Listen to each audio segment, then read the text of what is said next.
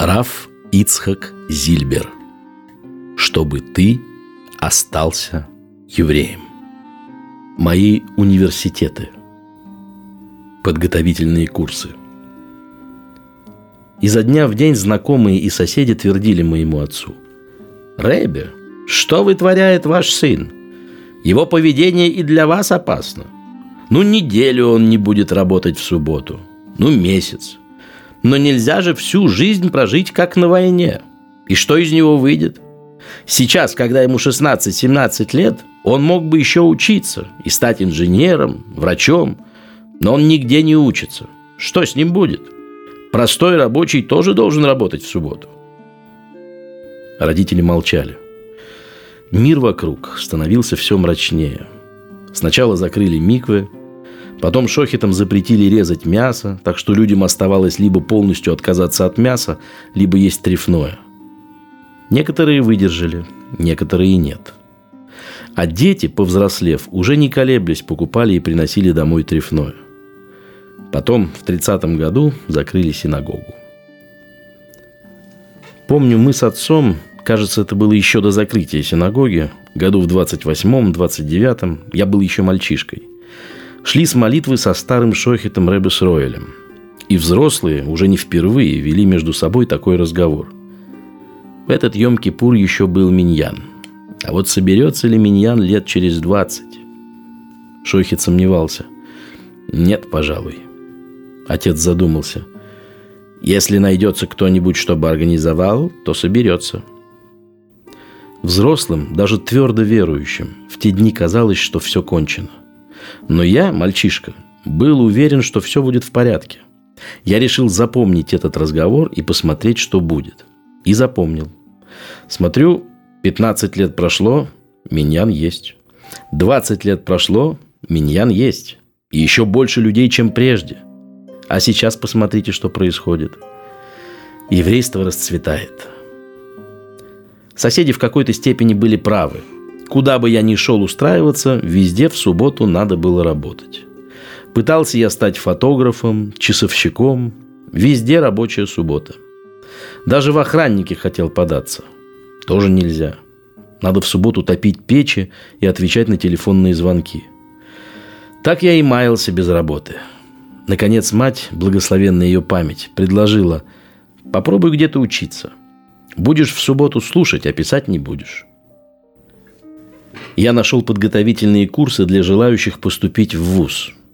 Курсы эти были организованы при Химико-технологическом институте оборонной промышленности. Институт серьезный, и прием на курсы серьезный. Дело было в марте, а занятия на курсах начинались в сентябре. Да и принимали туда только тех, кто окончил 9 классов средней школы. Я трижды был у секретаря, и она в конце концов не выдержала. «Молодой человек, да поймите же, люди учатся с начала года и то едва успевают. Программа рассчитана на 10 месяцев. Осталось всего 3. Какой смысл вас принимать? То, что я опоздал к началу занятий, пришел в марте вместо сентября, было не единственной бедой. У меня ведь и справки об окончании девяти классов не было. Я не то что девяти, и одного класса не окончил. Кроме того, на курсах учились без отрыва от производства – тогдашний термин, то есть лишь рабочие с рекомендацией с места работы. А меня только что уволили. Ну и, наконец, требовалась бумажка о чистом социальном происхождении. А я...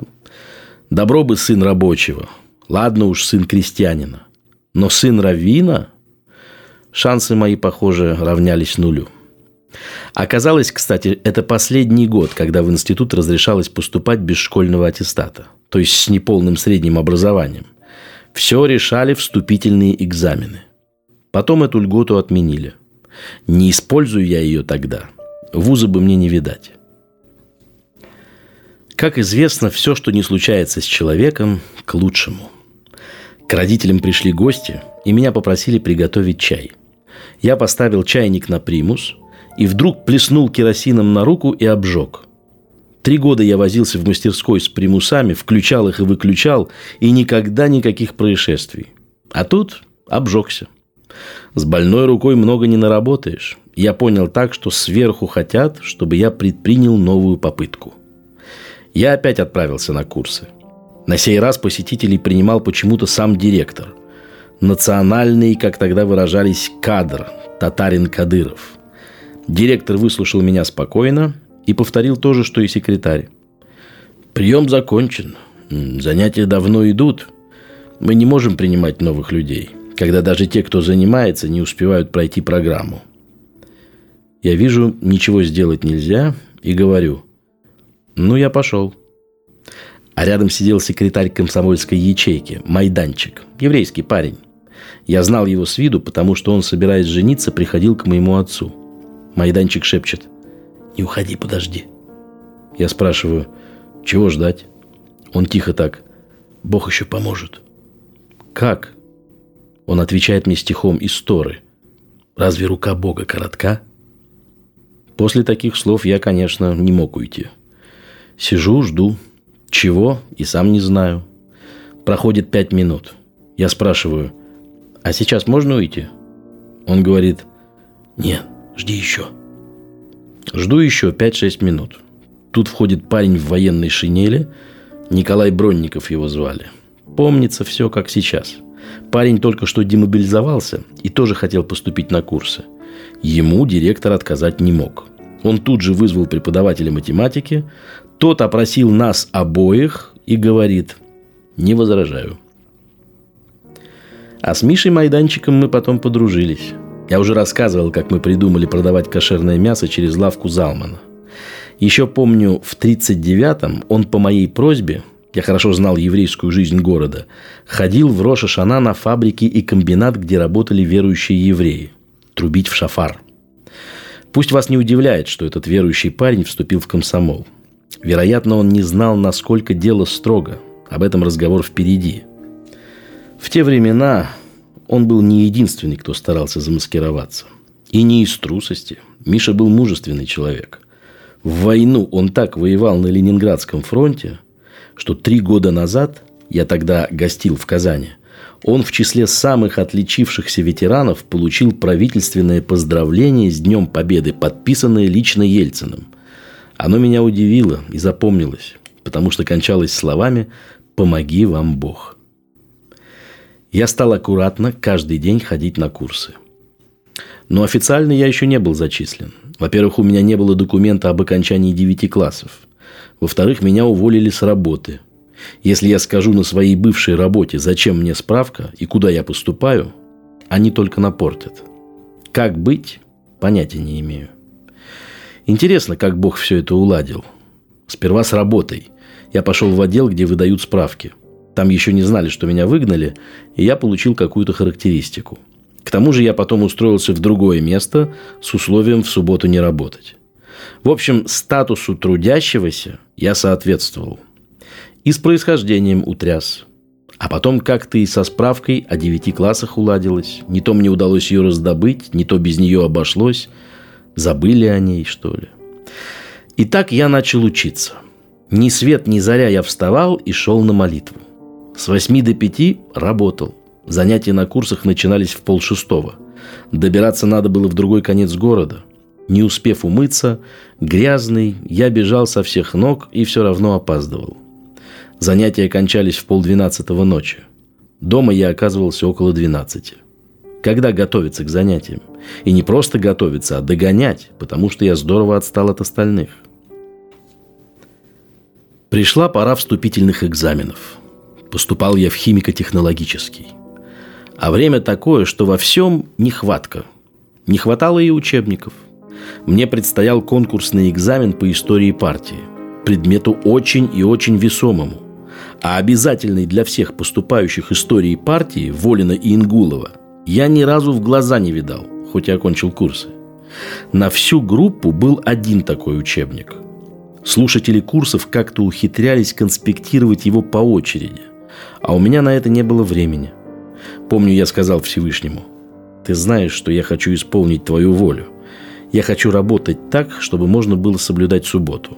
Я сделаю, что я могу, ты сделай, что ты можешь».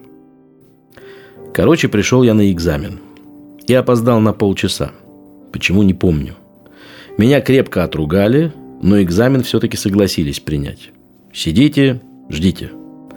Тут я увидел у одного студента этот учебник и попросил его на несколько минут. Открываю и читаю. Седьмой съезд партии. Выступление Ленина о заключении мира с Германией. Выступление Бухарина о войне до победного конца. Я успел прочесть страницу с четвертью, и меня вызвали. Тяну билет. Седьмой съезд партии. Выступление Ленина и Бухарина. И ничего больше не спросили. Поставили хорошую оценку. Так у меня прошел не один экзамен.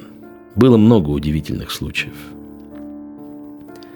Конкурс в институт был немалый, но я все же попал. Было это в 1935 году. Среди студентов был еврей Максим Эпштейн, убежденный коммунист. Я хорошо знал его отца и никак не думал, что именно он, Максим, будет мне мешать. Я ошибался. Осенью в Йом-Кипур мы молились в каком-то тайном месте. Молился и Эпштейн отец. Надо сказать, что в Казани я был самый молодой среди молящихся. Макс пришел вечером встречать отца и заметил меня. С этого все и началось. Он стал ко мне ужасно приставать. Невозможно было выдержать. Каждый день он отлавливал меня в институте и мучил часами. Ты понимаешь, что ты позоришь честь советской власти перед всем миром? Молодой человек твоего возраста верит в Бога, да еще ходит молиться. Да тебя надо подвести к дверям и дать такого пинка, чтоб ты дорогу в институт забыл. Слушай, может, это родители на тебя давят? И он предлагал мне место в общежитии, настаивал, чтобы я ушел от родителей. «Ты что думаешь? Ты умнее Ленина и Сталина?» – кричал он. А люди вокруг слышали, оглядывались на нас – что я мог ему ответить? Жизнь мне стала немила. Но Бог помог. Макса исключили из партии за примиренческое отношение к троцкизму. Он уехал в Киев. Прошло несколько лет. Я уже заканчивал университет, был известен как подающий надежды ученик академика Чеботарева. Макс приехал в Казань в гости. И мы случайно столкнулись на улице. Дело было в субботу – Стоим, разговариваем. Максим вынимает папиросу. Я говорю, знаешь что, Макс, не надо курить. Сегодня все-таки суббота. А, -а, -а махнул он рукой. Все равно я пропащий. Но не закурил. Очень он изменился. А позже, в 53-м, я сидел в лагере с его братом, Володей. Университет. Как случилось, что я окончил университет, хотя поступал в химико-технологический институт? Дело в том, что проучившись год, я убедился, инженеру-химику не избежать проблем с субботой. Уже в институте лабораторные работы как нарочно приходились на субботу. А ведь в таких работах что не действие, то нарушение. И электроприборы надо включать, и химические опыты проводить, и записи вести – Выход, однако, нашелся. Поскольку одну тему давали на двоих студентов, я всю практическую сторону опытов сваливал на напарника, а сам морочил голову руководителю лаборатории, засыпая его теоретическими вопросами и не прикасаясь к приборам. Я настолько вошел в роль дотошного исследователя, что преподаватель как-то спросил, «Слушайте, а почему я никогда не вижу вашего напарника? Ему что, все ясно?» Преподаватель решил, что мои расспросы объясняются исключительным прилежанием. Представляете себе? Разумеется, остальную неделю я добросовестно занимался, наверстывая, что можно. Но все больше сознавал, что эта специальность не для меня. Я решил уйти. Не желая терять год, я попробовал поступить сразу на второй курс физико-математического факультета Казанского университета – мне предложили сдать шесть специальных предметов, которые я никогда прежде не учил. И кроме того, экзамен по русскому языку. В числе прочих был экзамен по физике, который принимал крупный ученый-физик Евгений Константинович Завойский. Пройти весь материал я не успел, но удача не оставляла меня. Экзаменатор задал вопрос как раз из того, что я прочел. Все последующие темы были мне совершенно незнакомы а меня больше ни о чем и не спросили. То же самое повторилось на экзамене по аналитической геометрии. Экзаменатор вышел, и я нашел в учебнике образец решения моей задачи. К следующему экзамену я успел подготовиться неплохо, только в одном месте не смог разобраться. Кого я не спрашивал, никто не знал ответа. Мне задали именно этот вопрос, и уже отвечая, я догадался, в чем там дело. И вот так, благословен Всевышний, я был принят на второй курс – и уже располагая согласием университета, стал хлопотать о переводе из института. Это тоже потребовало немалых усилий. Из Института оборонной промышленности просто так не отпускали. Тем не менее, получилось. Из рассказа доктора Якова Цацкиса. Казани все верующие и так называемые сочувствующие евреи знали друг друга – Наша семья жила по соседству с семьей Равы Ицхака. Я помню Равы Ицхака еще студентом, совсем молодым, неженатым. Прихватив кусок хлеба и гемару, он на целый день отправлялся в парк готовиться к экзаменам. Соседские мальчишки, если им не давалась задача по математике, бежали к водоразборной колонке, где жители нашей улицы набирали воду.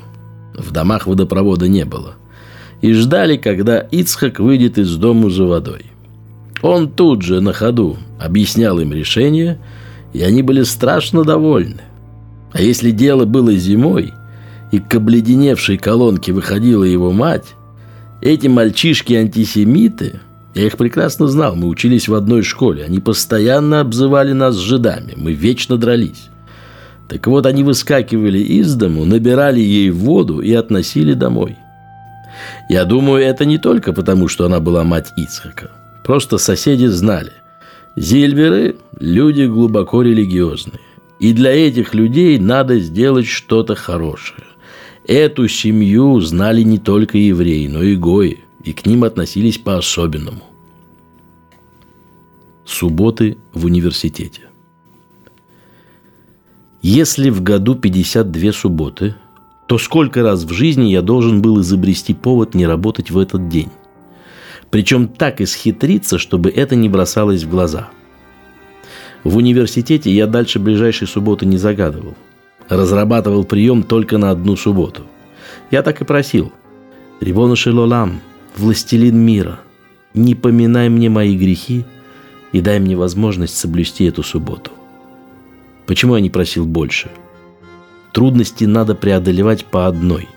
Нельзя громоздить перед собой гору испытаний. До следующей субботы может случиться, не дай бог, меня не станет, или дай бог, Машиах придет. У меня был целый набор уловок, позволявших избежать нарушения шаббата. Я мазал, например, пальцы йодом и перевязывал руку. Вызовут к доске, я не трудоспособен. Понятно, что каждую субботу так не сделаешь, но раз в месяц можно. Другой способ я построил на том, что дружил со слабыми студентами и помогал им в математике. А потому в аудитории сидел с ними рядом. И вот когда на субботу выпадала письменная работа, я как бы случайно забывал принести тетрадь. И на вопрос преподавателя «А вы почему не решаете?» отвечал «Мы вместе». Преподаватель был доволен, что я помогаю слабому. А то вдруг контрольная в субботу. Я моментально начинаю страдать от зубной боли и отпрашиваюсь в поликлинику. Врач справку может и не дать, но на этот час я выкрутился.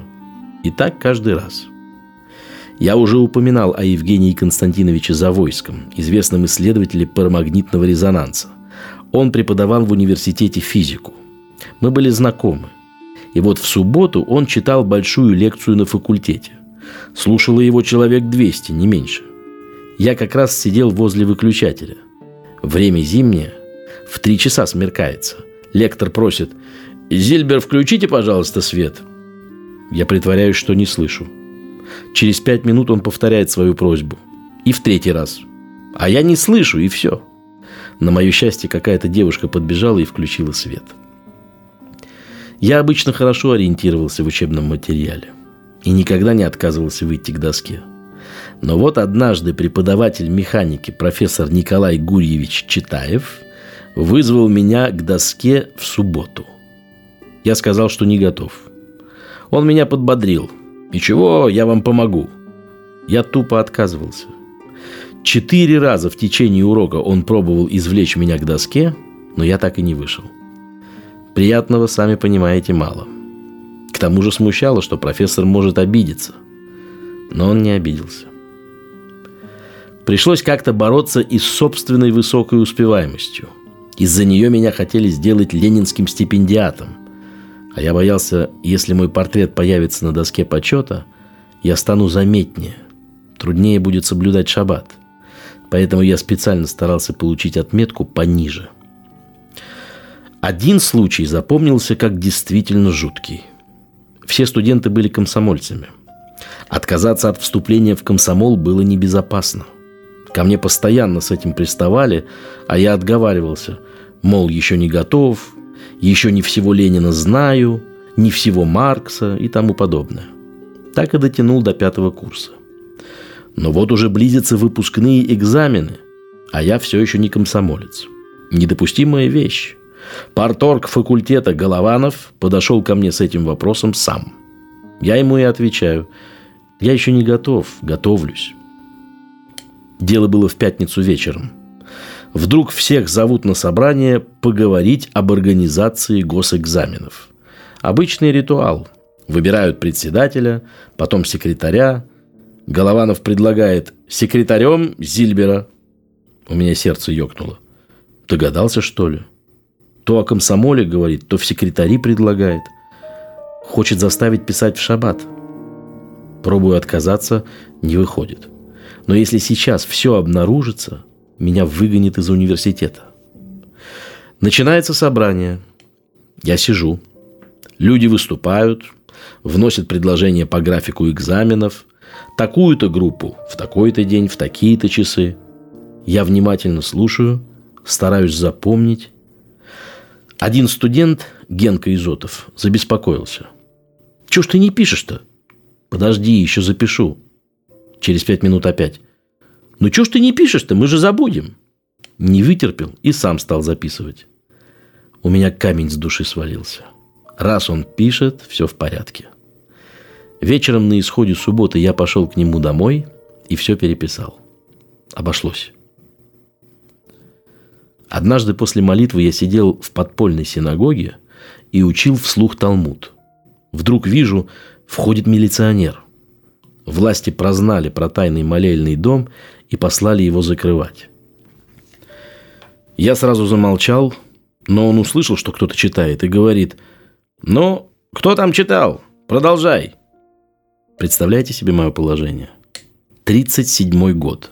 Я студент третьего курса. Как я оттуда выбрался, рассказывать не стану. Это уж мое дело. Милиционеры тогда как-то подкупили, и он молельный дом не закрыл. Из рассказа доктора Якова Цацкиса. Во время и после войны с 42 по 56 по субботам и праздникам у нас в доме собирался миньян. Отец хотел, чтобы мы с братом молились в миньяне. А в другое место он знал, мы не пойдем. Как-то в Рошашана Ицхак молился у нас. Наш дом стоял на отшибе, за спиной у общежития химико-технологического института. В дом Ицхак как-то пробрался.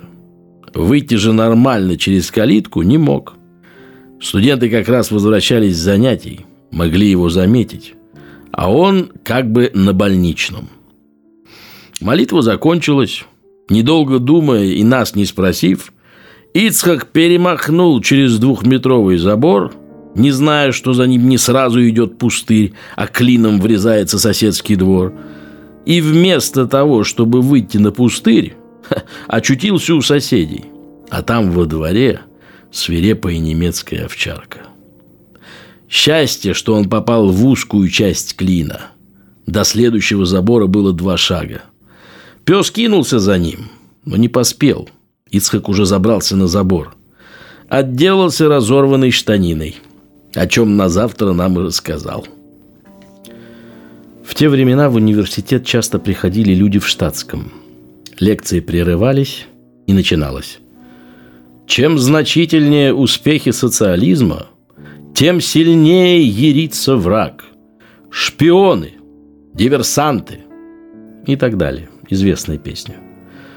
Товарищ Шапошников, обращаются внезапно к одному из студентов. Ваш двоюродный брат арестован? Я не знаю, тихо отвечает тот. А такой-то не ваш ли родственник? Не помню, бормочет. Один студент подхалим, желая выслужиться, говорит, «Слушайте, вот вы ничего не помните. Зачем же вы с такой памятью пошли на математику?» На следующем занятии я этого Шапошникова уже не видел. Помню преподавателя диалектического материализма. Он так убедительно излагал материал, как будто все, о чем говорит, видел своими глазами. И вдруг он пропал. Нету, и все. В чем дело? оказался врагом народа. Пришел другой на его место. Спустя три недели и его арестовали. Третий – то же самое. Директора химико-технологического, где я раньше учился, симпатичного Кадырова, тоже посадили. На его место назначили другого. И тоже посадили. Такие были тогда дела. Три безоговорочные заповеди – как-то сидели мы с отцом и говорили о заповедях, которые еврей не должен нарушать даже под угрозой смерти. Еврею категорически запрещены три вещи. Отказ от веры в единого Бога, например, переход в христианство, разврат и убийство. Эти три запрета еврей обязан соблюсти даже ценой жизни. Другие заповеди можно при определенных условиях нарушить. Так, если, скажем, под угрозой смерти хозяина ради выгоды заставляют работать в субботу, как в любой другой день, еврей должен уступить. Даже если заставляют работать только для нарушения субботы, но это происходит не публично, предписано нарушить, если отказываясь рискуешь жизнью. Только если требуют нарушить какой-то закон Торы в присутствии как минимум десяти евреев, должно умереть, но не нарушить. Отречение же от Бога, разврат и убийство запрещены безусловно. Особенно подробно мы говорили о первом запрете, о запрещении отрекаться от Бога.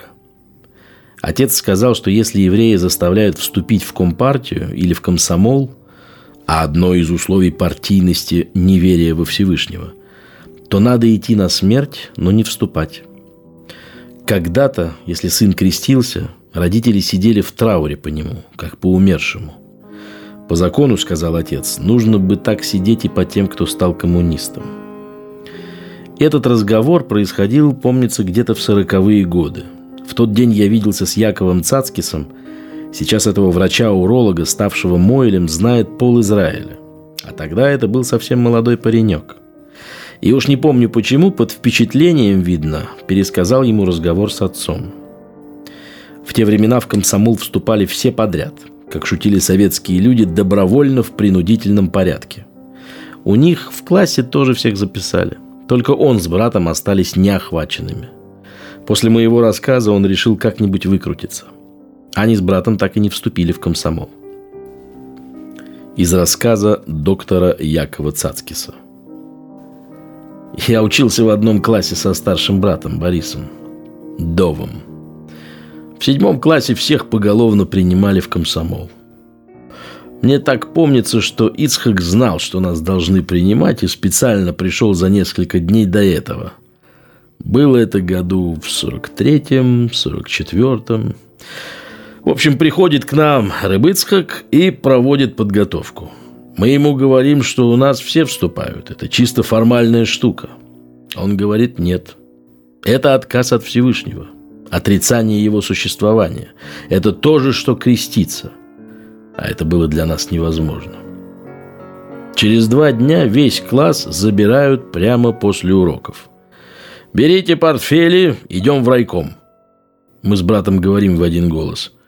«Мы дома не предупредили, что задержимся. А мама больна, мы никак не можем пойти». «Ладно», — сказали нам. «Но завтра с утра...» Мы учились во вторую смену – Сразу в райком. Мы не пошли. Когда нас спросили, в чем дело, мы придумали очередную причину. Так продолжалось все время, пока мы учились в школе. И все обходилось. Просто чудо. Мы ни разу даже на открытое комсомольское собрание не остались. Все время находили предлог. Я и в институт поступил, не будучи комсомольцем. К началу учебного года опоздал, болел. Прихожу где-то на третий день занятий, встречаю знакомую студентку, она мне «Поздравляю!» «Спасибо, и тебя тоже. Я думал, она меня с поступлением поздравляет». «Да нет, не с тем. Тебя комсоргом выбрали». Такая вот неувязочка вышла. В институте сам Бог нас берег в течение шести лет. Ни разу не ездили на картошку. Как там быть с кашрутом? Как молиться? И ни разу никто нас не спросил, почему. А годы-то были с 48 по 53.